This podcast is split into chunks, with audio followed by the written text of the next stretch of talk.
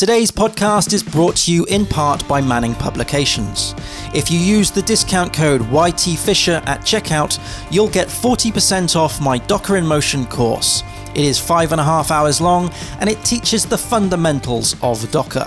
Go to howtocodewell.net forward slash Docker in Motion to get my course or other video courses and books from Manning Publications. Link in the description below. Hello, coders, and welcome to another How to Code Well podcast. Today's topic is about software testing, and I have the absolute pleasure of speaking to Jenna Charlton. Hi, Jenna. How's it going? Have you had a good week? I have. Um, it's going really well. Awesome. Where are you? Where are you currently based? So I am based about 20 minutes east of Cleveland, Ohio. Ooh. So I am a Midwestern girl. Awesome. Awesome, awesome, and I do like your uh, shelf behind you. They've got awesome. Uh, what what are they? Are they sort of uh, uh, what what are they called? Famo- They're called pop vinyls. Oh, pop vinyls. There we go. Yeah. Yeah. Nice. nice. Uh, trying to think of who's on that shelf. See, we've got some Invader Zim, some Game of Thrones, oh, some nice. Hello a big mess of stuff. awesome, awesome. All right, so we're going to be talking about software testing. Um, this is something that we haven't actually discussed in depth on this on the podcast at least let alone the how to code well uh, channel. But before we do that let's talk about your background. So how did you get into software testing? So i did what a lot of testers do is that i fell into testing. Right. Um, i'm totally stealing that line from someone else. But I worked terrible customer service jobs where like I was on the phone talking to people who didn't want to have to talk to me. Mm. Um, and I got the opportunity to work for this company called BrandMuscle. It was my very first tech job. And I was in their help desk. So like I would take calls in from their customers who needed help putting their ads together. And after like eight months, they said, do you want to try something else? And I was like, yes, please, let's try something else. um, so they let me try testing and uh, I fell in love. And I was like, "That's it. This is what I'm doing." So, what was it that you were testing at that time? Um, so, I they built a software. They still do. That's a kind of a marketing services software. Mm-hmm. So they have big customers like, and I don't know if they're still customers, but like Allstate and DirecTV, um, that have independent agents and dealers. Mm-hmm. So they put their branded marketing into the into templates in this site, and then the independent agents and dealers can go in and make marketing that that's on brand and compliant. Um, and then send it off to like there's this thing called Valpak in the United States that like you get this mailer of a ton of ads that you don't want, right. but ads go in there, and sometimes you'll see like a, a, bench that has like one of the ads on it or a billboard, random places. Right, right. uh, that sounds awesome. I mean, I, t- software testing is. I mean, I test from the perspective of a developer but I don't. I guess I don't. I don't test from from uh, other perspectives, and I guess that's that's sort of something that I wouldn't mind sort of picking apart with with you is, to what are the different types of testing that are available. so there's as many different languages as there are to build to build in. Right. There's as many different ways to test. Um, so people like to talk about the testing pyramid, and you know you've got unit tests, then automated tests, component tests, and then you've got your exploratory manual testing at the top. Mm. Um, but it's deeper than that because there's all sorts of other things you can do. You can do fuzz testing, you can do security testing, you can do A/B testing. Um, my focus, and I don't get to do a ton of testing anymore because I'm a test lead now. So kind of like being a dev lead, like I lead a group. Awesome. Um, but my focus is mainly in usability and accessibility and um, functionality. Okay. So I do a lot of exploratory testing. I'm exclusively manual. Um, I do have some tools that I use, but I don't like write automation code. Mm-hmm. So yeah, that's kind of where I live. so so how how long have you been doing this for? Um, I want to say it's been about nine years now. Wow, gosh! So you are a pro pro a pro pro. I you know I uh, I've got some skills. Yeah. so what's what's um from from inception of you being given that opportunity to to to test, you must have you you must have um, become quickly. Uh, I don't want to use the word addicted or uh, you know there must have been something that grabbed you that motivated you to continue that for 9 years. So what is it in testing that you that excites you? There's always something new to learn. Right um, just like developers love to learn new things mm-hmm. testers really are the same way we love to try new techniques to learn new skills um, to play with things mm-hmm. so people say that we we break things but I tell you, I don't break anything. Like I, I just expose and it never worked in the first place. oh, that's good. That is such a good little soundbite right there. It never worked in the first place. I didn't break that. yeah, Brilliant. But that's really what it is because I'm not going in and changing your code. Right. Right. I'm simply looking at it with a different set of eyes and a different set of skills mm-hmm. and a different approach. Um, so there's always something new to play with. There's always something new to learn. Um, and I love working as part of a team. And testers are a huge part of a team. Mm-hmm. We kind of sometimes act as translators between the business and the developers. I've, I've been in situations where I act as like the intermediary because they're not sp- speaking the same language. And I also act as a bridge between the user and the developer. Okay. So the user has their own language, the developer has their own language, and I kind of sit in the middle in this very human position where I can speak the languages of both okay. and kind of bridge that gap. So that I mean that that would, in my opinion, that would bring a lot of skills to the table, such as you know talking. I mean, you you mentioned there human interaction, so you must have personal skills to talk about technical things to people to the end user who who don't necessarily have that level of knowledge or exposed to that level of knowledge. So you must be able to translate what the developer is doing to the user and vice versa, translate what the user needs to the developer. Awesome. And it, it it's a major skill in testing. Yeah. Um, and oftentimes when I say user, I'm looking at the business as the user because they're the representative of our ultimate user. I work for a progressive insurance, so I don't get to talk to my users, but I do get to talk to the business folks that represent their user. Right. So they're kind of taking the place of the customer that's going in and getting an insurance quote.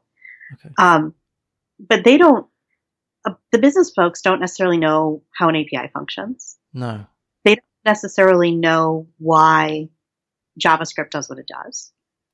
And I may not know fully either, but I at least know enough mm-hmm. that not dangerous. I'm not giving away too much information because mm-hmm. I don't know the too much information. But I'm also able to kind of bring it down to their level because I learned it at their level. You know, I didn't learn it through a formal education. So mm-hmm. I've taken I've taken a small amount of skills and learned how to translate them like bigger. so how how did how did the transition work between, you know, learning to to to test software to becoming a lead in software testing? What how, how did uh, that story happen? That happened. So let's see.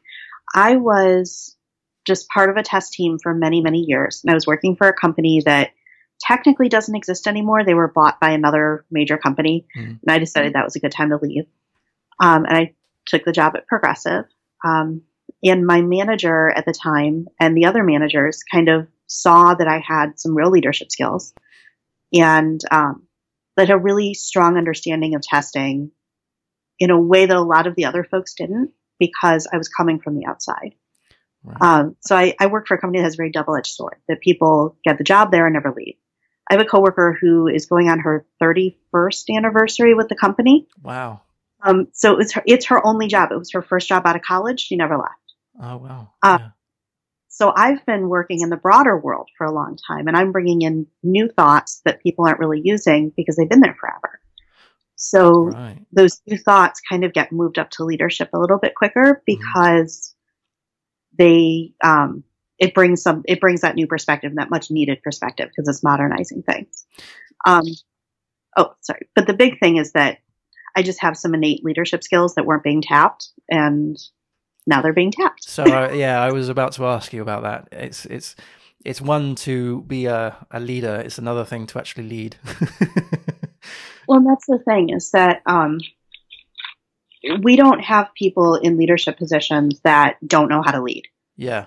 You don't get put there just because, oh, you've been here forever and you're a really good developer. Like you have to actually have the right skills to get moved to that position. Mm. Otherwise, you'll work in another capacity. Mm. Is a lead level, but as an individual contributor because team mm. teams rise and fall on quality leadership. Yeah, yeah, definitely. Yeah definitely. Preach. Definitely. Definitely. You meant you mentioned earlier about having um, being able to bring new ideas uh, up through up through the chain. Um, what kind of ideas are we talking about here? Um, just different ways to test. So much more agile right. testing methods. Um, as you can picture a giant insurance company probably being somewhat waterfall Mm. You know, they're still going through an agile transformation. Right. Um, so folks who have a lot of experience in agile testing, which I did, mm-hmm. that's bringing new perspectives and new thoughts.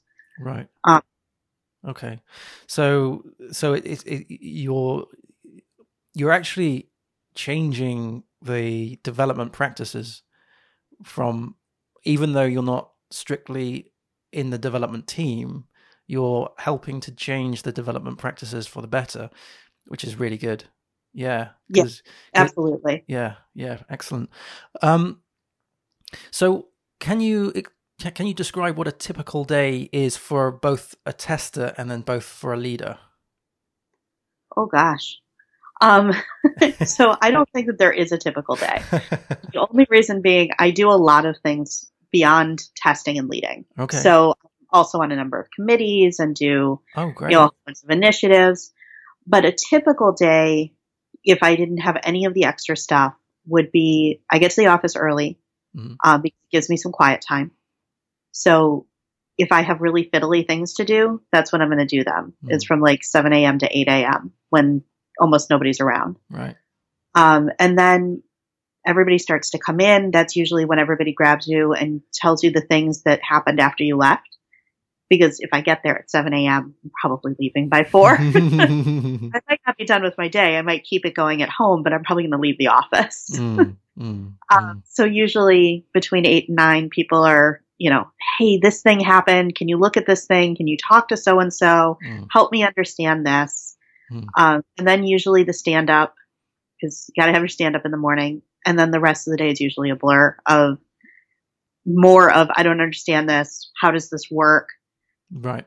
Whole bunch of meetings. right. So, so uh, let, let's say, for example, uh, you're working on a new project, and I mean, how how does the project, how does it, how does it manifest? Do you do you get given the project requirements whilst the project is being developed, so you know what to expect, and then do you use the requirements as a guide to what to test?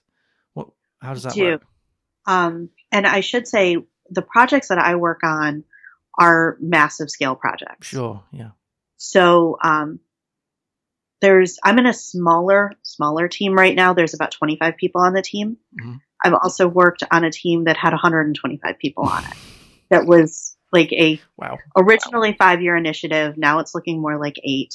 You know, multiple million hours mm-hmm. of labor expected. So there's we go into these projects and there's a there's an idea, there's a thing we need. And usually some high level requirements have been gathered, some general business information has been gathered, and then the business analysts start to actually nail down like, what are we really doing? Um, and that's usually when the team develops and they bring in the leadership group. So the project manager, tech lead, um, test lead, and maybe an RA lead, or like a requirements lead. Mm-hmm. That's when we start to figure it out but we follow a more agile methodology that we're writing requirements just in time. So we get enough to get started and we get a direction and we may even create um, a project map. Right. With right. a user story map. But then we're writing requirements as we go. So requirements, I think, are like two sprints ahead of us. Right. Um, and that's good because I've worked in projects where they were like in the same sprint as us. Not so good. yeah, I can imagine that's like, you know, tripping over each other. yeah. Well, and sometimes just everybody has to stop until requirements are done because there's nothing that we can move forward on. So that's a great point, and I wouldn't mind picking that apart if that's all right. am I right in thinking that the buck stops when the requirements don't aren't met? I mean, so do you have do you are you able to say no this isn't acceptable yes. Yeah. So we work from a perspective of testing at every level mm-hmm. which means that we also test the requirements. Right. Um, and that doesn't mean that i sit down and point by point test all the acceptance criteria. What it means is that when the requirements analyst is done with a card it goes out and everybody looks at it. Mm-hmm. kind of like the really traditional three amigos model. Mm-hmm and that's when I can say, you know, I get where you're going with this, but this isn't going to work for X reason. Okay. Or a developer will step in and say, yeah, this isn't actually doable. Like with the code base as it exists today, we can't make this happen. Right. Um, or this is so much of a lift that I don't think it's worth it. Right. Um, that's happened a couple times, especially right. when it comes to like cutesy, quirky UX things. It's like, we'd like it to do this. And it's like, no. MVP. That's not our yeah, MVP. Yeah. The minimum viable product, please. yes. Yeah. So so so um are you are you testing both the you know the the user interface the are you testing the the data how that hangs together? It depends. Um we try and separate all of that out. So UI is usually separated from backend. Mm-hmm. Um, and I prefer it that way because it's much easier to identify where the trouble actually is. Right.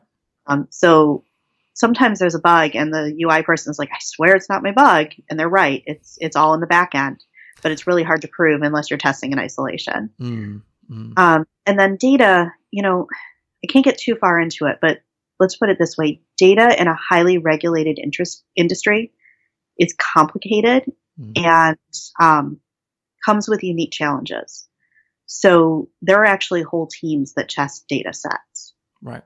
Um, and identify issues data wise. And so often we can trust that the data that we're getting and the data that we, we can plan to work with mm-hmm. is clean and sanitized. And we know that whatever we'll build, we're building will work. This is fascinating stuff. I mean, I've, I've never had an, I've worked with testers before, but I've never had this opportunity to speak to a tester of this caliber. Um, so I'm really, yeah, I'm absorbing everything you're saying. The, the, the thing that that that that I would like to understand is, or one of many is is when when you say it's not acceptable, as in it doesn't meet the requirements. Mm-hmm.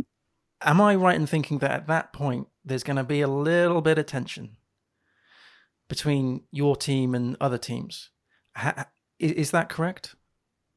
So there could be. There could be. Um, I do like to emphasize that we're one team. Mm-hmm. So yes, I technically have a testing team, mm-hmm. but we're embedded in the project. Right, right. So one team, one goal.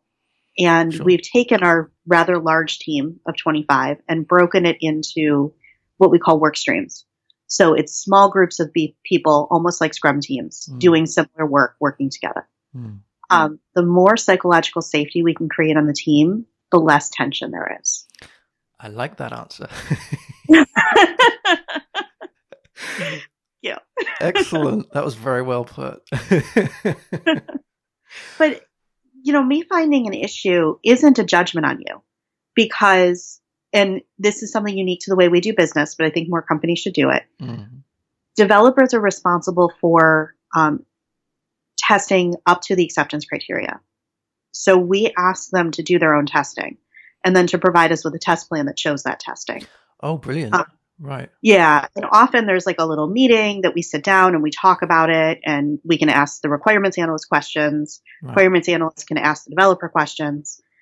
Um, so any defects we find, they're not because the developer did something wrong. They're because integrating with the rest of the application, something came up. I see. Okay.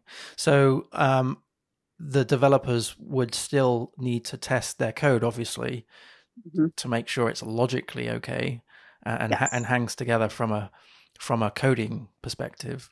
Mm-hmm. I see. Okay. Okay. So um, can you talk about the tools and the technology that you apply when testing? Sure. Um, so there's the basic tools like the tracking software. We use TFS, or now it's called ADO, um, Azure DevOps. Oh, okay.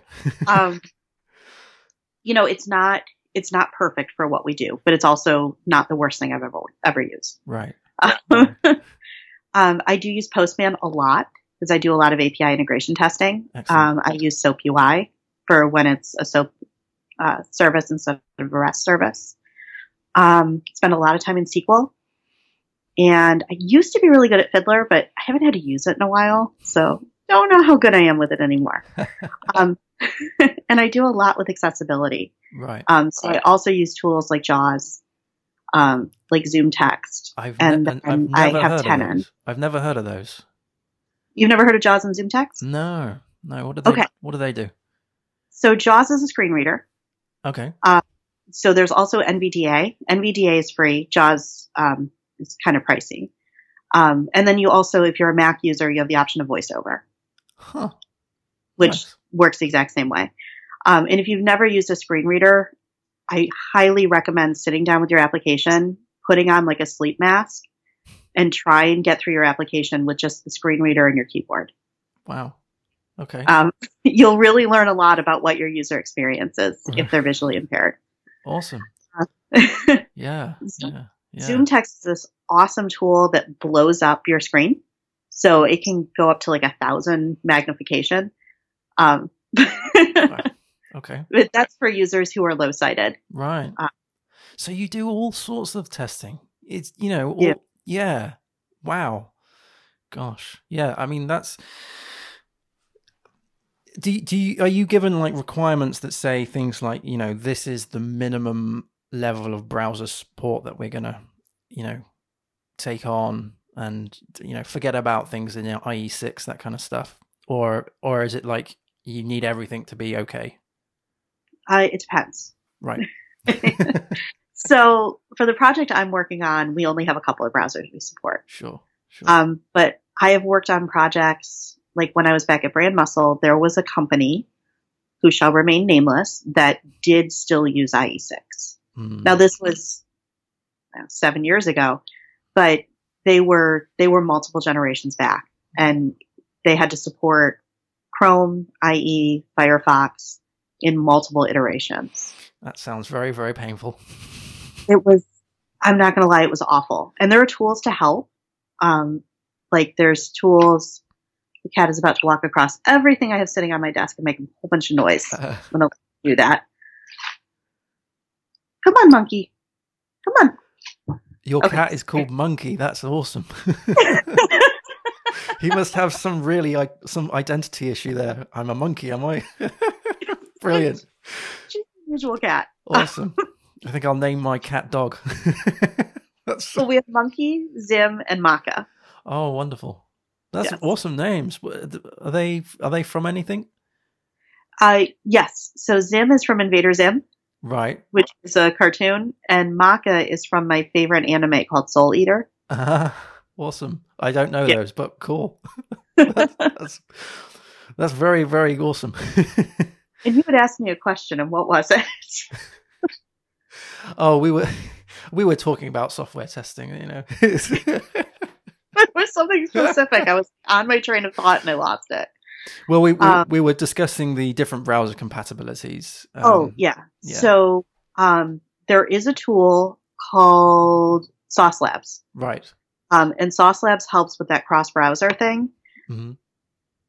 and it works, but it's still my least favorite kind of testing. Right.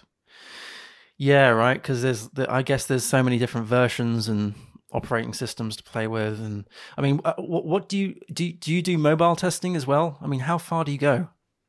So I don't have to do mobile testing currently, um, and that's because we have a mobile native team, Mhm. and the application I work on actually doesn't have a mobile option. Awesome. That, Um, that rules that out. Yeah, but there's there's a whole mobile mobile native apps group um, Right. that does all of that within my company. okay. So, um, it sounds like you're super busy with with it. I mean, uh, yeah. I have busy days. you have busy days. Yeah. Wow. Wow. And not only that, but you're also a speaker. I am. You are. So, if you don't mind, can we can we have a little chat about how how you got into into speaking and what is it that you speak about? Sure. Um, so I speak about all sorts of things, kind of whatever I'm feeling at the moment. I write the abstract, mm-hmm. um, but I've tried to get a little bit more focus. So I talk about testing. Um, I talk about what I call building community within teams, mm-hmm. um, which is actually going one step further than psychological safety. So psychological safety is really important, but building community means that you've built a team that has a vested interest in one another and a vested interest in each other's success, not just the team's success.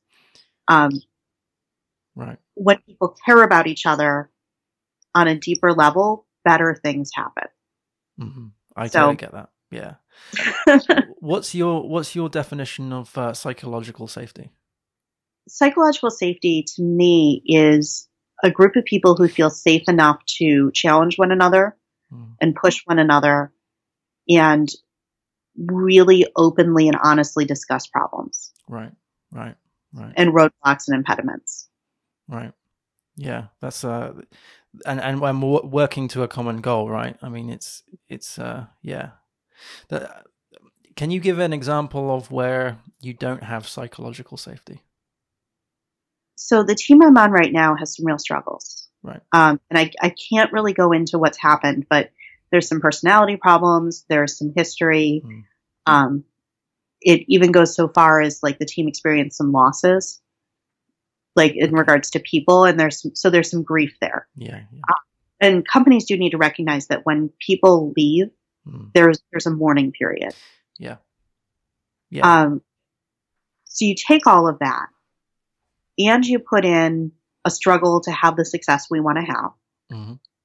And a business group that is struggling to really identify what they need and changes directions. And now you have a group that doesn't know whether they're coming or going half the time, mm-hmm. doesn't know how to win. Mm-hmm. Like, it's really hard to earn points when you don't know you don't know what direction your cards are really going in. Mm-hmm. And it becomes demoralizing when you realize that you've worked on something, you've worked towards MVP, and then the MVP changed. Right. So now it's not MVP anymore. No. Um, so I can relate to all of these. like, yes, that's happened, that's happened, that's yeah. yeah, I, I, I just haven't heard it being sort of um, uh, sort of mentioned in this psychological safety kind of uh, category, but you are completely right. It is because if one of those things happen, the dynamics of the team changes. And if the dynamics of the team changes, then the output that that, that team can do will have will will degrade without that being sort of acknowledged and and altered. Um, and um, I think empathy is so important with what we do, um, especially when you're dealing with multiple teams where you've got different influences on the stuff that you're working on. Um, yeah, so I totally agree. Totally agree with that. Um, yeah. So, do you speak about that? Is that is that the topic that you you focus on? Um, it's it's a topic that I have tried to focus on, and mm-hmm. actually, every time I've submitted that talk, um, I, and it's been accepted, something's come up that I couldn't give it. Okay. So one day I'm going to get to actually talk about that. um, but I was supposed to talk about it at STP a couple weeks ago. I had a really rough summer. Um, I wound up backing out of the conference because family 1st mm-hmm. Um, oh, and I also talk about web accessibility. So I talk a lot about um, different ways that we can make our applications accessible, mm-hmm. different ways to test for it, and different ways to think about it. Mm-hmm. All very valid things. They're, yeah, that's that's. Uh, how, how how did you get into? How did you actually get into speaking though? Oh, how did I get into speaking? Yeah, okay. So I um I joked about it a couple of times with friends, like, "Hey, I should do this." And I have this awesome friend, Matt Perrin, um, he works with me at Progressive. He's an automation lead, and he kept saying, "Stop joking about it and do it." It's like, no, no, I'm not going to do it. And he goes, no, you should do it. Hmm. and finally, after he prodded me a couple times, I was like, okay, fine. I do have this really weird idea. Mm. And I sat down and I wrote my first abstract for a talk called How Pro Wrestling Made Me a World Champion Tester. No way. he helped me edit it, um, and it got into CodeMash, which is a big Midwestern conference. Wow. So that was my first talk, um, and I gave it a couple times. CodeMash was your first talk. Crikey. I mean, it, but it's a really friendly conference for first time speakers. Sure. They hold slots for first timers. Um, there's so many things happening at once that it's unlikely that you're going to have a room of 600 people. Right. You know, I had a nice little group of like 20 that felt good. Um, but yeah, it, and I, I did it, I did it at another conference in Virginia Beach. Um, and then at my friend Hillary's meetup, um, in Detroit. And I kind of look back on it and I cringe a little bit because it's so like overdone and overproduced. But um, I'm still really proud of it at the same time. And it was a really good like first thing. Mm-hmm, mm-hmm. And after I did that, I caught the bug. Mm. I was like, I got to do more of this. Awesome. Yeah. Yeah. Yeah. I mean, what what what is it that that that um you feed off of when it comes to talking? What what makes you go, yeah, that was great. I'm going to do another one. So I am a old old theater nerd. um, I did theater in high school. I thought that it was going to be my career. Right. And right. while I was not like the actor type, I did costuming and like stagecraft, all that kind of stuff. Um, I still loved the energy of being with people and learning with people and being in front of people. Mm-hmm. And nothing feels better than standing up in front of a room talking about something you really care about, something that really matters to you, and then having people challenge you on it. Mm-hmm. And when I say challenge, I don't mean come up to me and say, well, I have more of a comment than a question. I mean, say to me, I disagree with you and here's why, and having a real conversation about it. Right. Yeah. It feels really good and it feels really empowering. Mm-hmm. Um, and it challenges me. Yeah. So, yeah. Yeah. I get that. I dig that. Yeah. I guess it's it's it's also for I, I would imagine it would be like you know you're you're you're constantly learning right you're constantly mentoring and teaching and it's part of leading right it's you know yeah. it's you are helping others it's yeah uh, yeah so um yeah hats off to you I, I, mean that's that's such a such a lovely thing to do um and I I, I yeah it's um something that I would like to get more involved in the the, the speaking side. So when when when um when do you speak next? Have you got any events coming up? Um, in November, let's see. I think it's like the second week of November. I will be at TestBash in San Francisco. Oh, nice. Speaking for Ministry of Testing. Wow. The I'm excited. Yeah, yeah. so so sorry. What was the what was the topic on? Oh, that one is called Risk or Fear What Drives Your Testing. Risk or Fear. Yeah. It's about making decisions for test cover about test coverage based on actual risk in your application and not allowing fear to kind of cloud the way we make decisions. Ooh. Okay. This is very much like a testing leadership, testing strategy kind of talk. Right. Okay. Yeah. Yeah. Uh, that sounds really interesting. I mean, the the what, what what would you say is the difference between risk and fear? Mm, risk is quantifiable, and risk is something that stands up to scrutiny. Mm-hmm. Uh, fear is not. So, like, I'm giving everything away here. I'm afraid of clowns. I really, really, really don't like clowns. Right. There is no, there is nothing that I can point to that says this is why clowns are scary. Like, I mm-hmm. can say they just kind of make me feel uncomfortable and I get kind of this weird pit feeling in the pit of my stomach. But if you were to ask me why something's risky in an application, I can't say, well, it just kind of makes me uncomfortable. I have to be able to point to it's risky because of X, Y, and Z. I'm risky because yeah. we have struggled to build it. Or it's risky because it touches three other applications. Or it's risky because it has a huge impact to our users and will cost us money. Right. Right. Um, so that's that's the difference. Yeah, yeah, that's yeah. I get that. it's kind of like um, sort of not going by one's um, uh, gut or one's opinion, but going by something that is that you can actually, like you said, quantify something that you can actually measure and say this is a risk because of X, because there is this thing, yeah, rather than because of this feeling. yeah. Right. I see. I see. And when's the when's the talk again? Um, I I have to look at the dates. It's like second week in November, first week in November. Cool. Okay. Um, I feel bad. Let me grab it. I can tell you for sure. I've lost track of my life. um, let's see. So it is November 6th and 7th. Awesome. Okay. Yeah. Cool. Well, I'll if I can if you can send me a link, I'll put it in the show notes below if anybody's interested. Okay. That'd be great. Um, so let, let, let's move in back into software testing a bit. So a common question that I get from developers, from junior devs, is you know, testing is hard, testing is difficult, testing is takes time, mm-hmm. um, and I know that you're you're looking at this from a, a software tester's point of view, but for those developers who are saying those things, why should they test their code? What what can you say? So there's a couple of couple of different things. One, is when we talk about testing for developers, I always talk about the need for TDD. Right.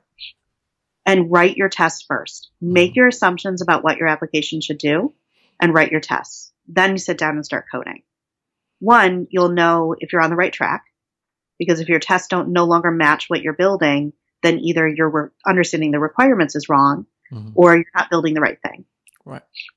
Um, and two, the better testing you can do as a developer, the more you're going to learn not just about the application you're building, but also about coding. When you start to see those weird, quirky little things that I see, you're going to learn from the experience of finding them. One, you're going to understand how to find them. And two, you're going to understand how to stop them from happening going forward. Right, right. The best developers I know believe in testing. Mm-hmm. Yeah, yeah. I I I um I'm a freelancer and it is I do I try and test as much as I can, but sometimes it is difficult and sometimes you work on code that isn't tested. So you're like, well, I can test what I'm working on, but I can't test what I've been given because that means I'm going to have to do more work and on something that kind of already works because it, it's out there in the open. So then how do I test my code if it's having to interact with all so there's all sorts of that. So from a from a, a, a perspective of a legacy untested application, uh, do you have any advice on on where to start with that? So and I will say that I've only had experience with this coming from large monolithic applications. Sure. I've sure. never worked on something small that was a legacy. Mm. Um, the, my best advice is to identify the risks Hmm. So look at the application, look at your history, any history you have on the application. So if your client can tell you, we've had a whole bunch of bugs here, or we have problems every time we build this, look at the complexity. Mm-hmm. Um, if you have any any view into that, again, your client may be able to help you with that, and then talk to your client about what the impact is. Yeah. So what what's the impact of all of these things failing? How how much does it embarrass their brand? How much money will it cost them? Mm once you can make identifications on that, you can start to determine what you need to spend time with. Yeah. If it's something that has a really high complexity and a really bad history, but it also has almost no impact to the customer or only affects 2% of their user base, mm. don't spend time on it. Right. But if it if it impacts 90% of their user base or it's going to cost them a whole bunch of money, like they're a regulated industry and it's going to affect that in some way, or they can tell you, yeah, we really struggle with this that's where you want to focus your energy. Exactly. Um, yeah. So if you spend the time up front, and it's going to take you a little bit of time, but if you can spend the time up front, you'll reap the rewards of it on the back end. Yeah, I definitely get that. It's it's uh, identifying the risks, as you say, um, and also when you're given a legacy app that you haven't written, and perhaps the developer doesn't isn't around because it's been given to you, and he's gone somewhere else or she's gone somewhere else. Um, I I try and use testing as a way of giving myself confidence that the code is actually doing what it said it should be doing. Um, you, you know, it's you, you kind of go into this thing where you don't really trust it. It's like because you don't know what's under the bonnet. It's like um, lifting up a stone and finding lots of other stones underneath that and just seeing what bugs are underneath each one. Yeah, uh, it is. It is. It is tricky. It's far easier, I think, to do it when you're actually creating a project from scratch because then you've got a clean slate, um, and then it, you know it's it's up to you to to write those tests. Um, so, I guess I guess throughout your career, you've always worked on code that has been tested. I, I have had the benefit of having always been part of a team that had a legacy. Yeah. I've never been like I've been the only tester before, but it's been to a specific part of an application, never the only tester in the company. Right, right, okay. And w- when when you test something and it, and, and then it, it, it fails, you send it back to the developer.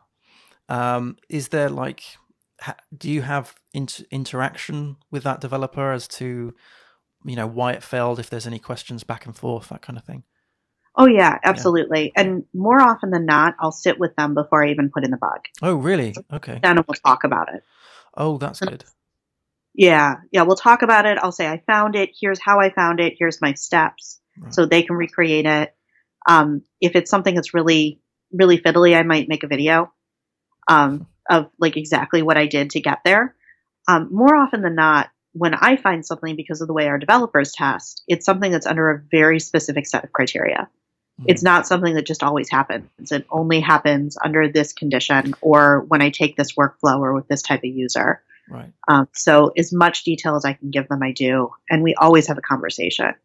Excellent. Oh, that's great to hear. And I guess it's like edge cases that you find, right? Sort of things yeah. that aren't, like you said, common, uh, commonplace. Um, what what would you say is the most common mistakes that software te- that that software testers make? They try and test everything. we no, I'm serious. Testing everything is wasteful.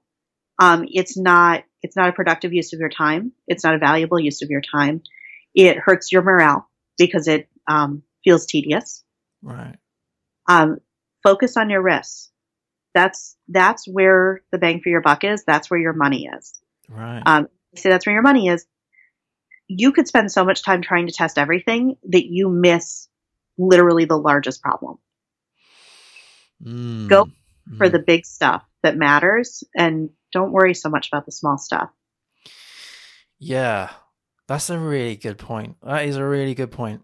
Um, yeah, because from a coder's perspective, we have these like code coverage reports that we can run that will tell us how much the code was covered when you know you you run these tests, and usually, in my experience at least, it goes like you know 10% code coverage. All right, I'm going to bump that up to, to 40%, bump that up to 60%. And what you've done is you've just covered the low hanging fruit. When it gets to the last 20%, then you're in the hot water. but really, those should have been addressed first because they are really difficult. So, like the last 20% is going to take you far longer than the, the first 60% or, or whatever, um, 80%. So, yeah, and I guess it's the, the case of just knowing where the risks are, where knowing where the tricky things are. Um, yeah, gosh, okay. Um, so, uh, do you have any advice on on uh, you know software, for software testers trying trying to get into the industry? Well, my best advice is to use all of the resources that are out there. Right. So there are amazing programs available to you online, like Test Automation U mm-hmm. um, which has awesome classes on automation. Okay. And we'll get you started. And everyone in like the soft in the testing world right now is is using it. Um, I just saw like one of the people who literally wrote the book Agile Testing said she's sitting down to take one of the courses. So use those resources. They're out there. A lot of them are free. Mm. Um, Ministry of Testing has some awesome resources on their website get involved in Twitter, you know, get on testing Twitter. We're all talking all the time. If you're a woman in testing, get into like the women in testing Slack. Um, we love to talk about what's going on. We love to answer questions for each other. Um, the world is your oyster. You just got to get out there and interact with it, and, mm. and things will come. Well, that sort of brings us around to the first point which was made, and that was testing is a human thing, right? So you're you're interacting with humans and how they use the system, um, and therefore you need to interact with humans to improve. Yeah. Um, it's been lovely speaking to you, Jenna. Have you got anything that that you would like to wish to add? No, just find me on Twitter. I'm happy to help. I'm at She Wrestles Test. she Wrestles Test. That's fantastic. wonderful, wonderful. Um, is there is there any other ways of getting in touch, or is, is Twitter the best way? Twitter's the best Twitter's, way. I'll put it in the show notes below and on the screen. But um, awesome. there is a question that I ask everybody on the show um, before you go, and that is if you could talk to your former self what advice would you give? It could be more than one, and it doesn't have to be technical, it could be non technical, or both. Am I allowed to swear? Uh, yeah. Go on. Fuck what everybody else says. Do what makes you happy. Why did I know you were going to say that? oh, so um, give me an example. Um. Okay. This is I'm really sorry if I make anybody sad. I said from early childhood that I wanted to quote work with computers. Mm-hmm. That's what I said to my mom. And I have learning disability. Math is really hard for me. And my mom said, you'll never be able to do that. Just let go of that idea. And even when I got my first testing job, she said, well, you know, you're going to bomb out of this, right? And I didn't. I'm doing what I always said I wanted to do from like very young. Hmm. I'm doing something I love that makes a difference in people's lives. And um, if I had said, fuck that, when I was younger, I would have been doing it even earlier. So I wish that I had, uh, I trusted my gut instead of everybody else's. Fair enough. That's brilliant. Yeah. Yeah. I, I really like that. Thank you very much, Jenna. It's been an absolute pleasure having you on. Um, oh, and I, I, I, wish you well for your talk. It sounds awesome. Yeah. wonderful, wonderful. For those listening on the podcast and watching on the YouTubes, happy coding, everyone. See you again soon. Cheers. Bye.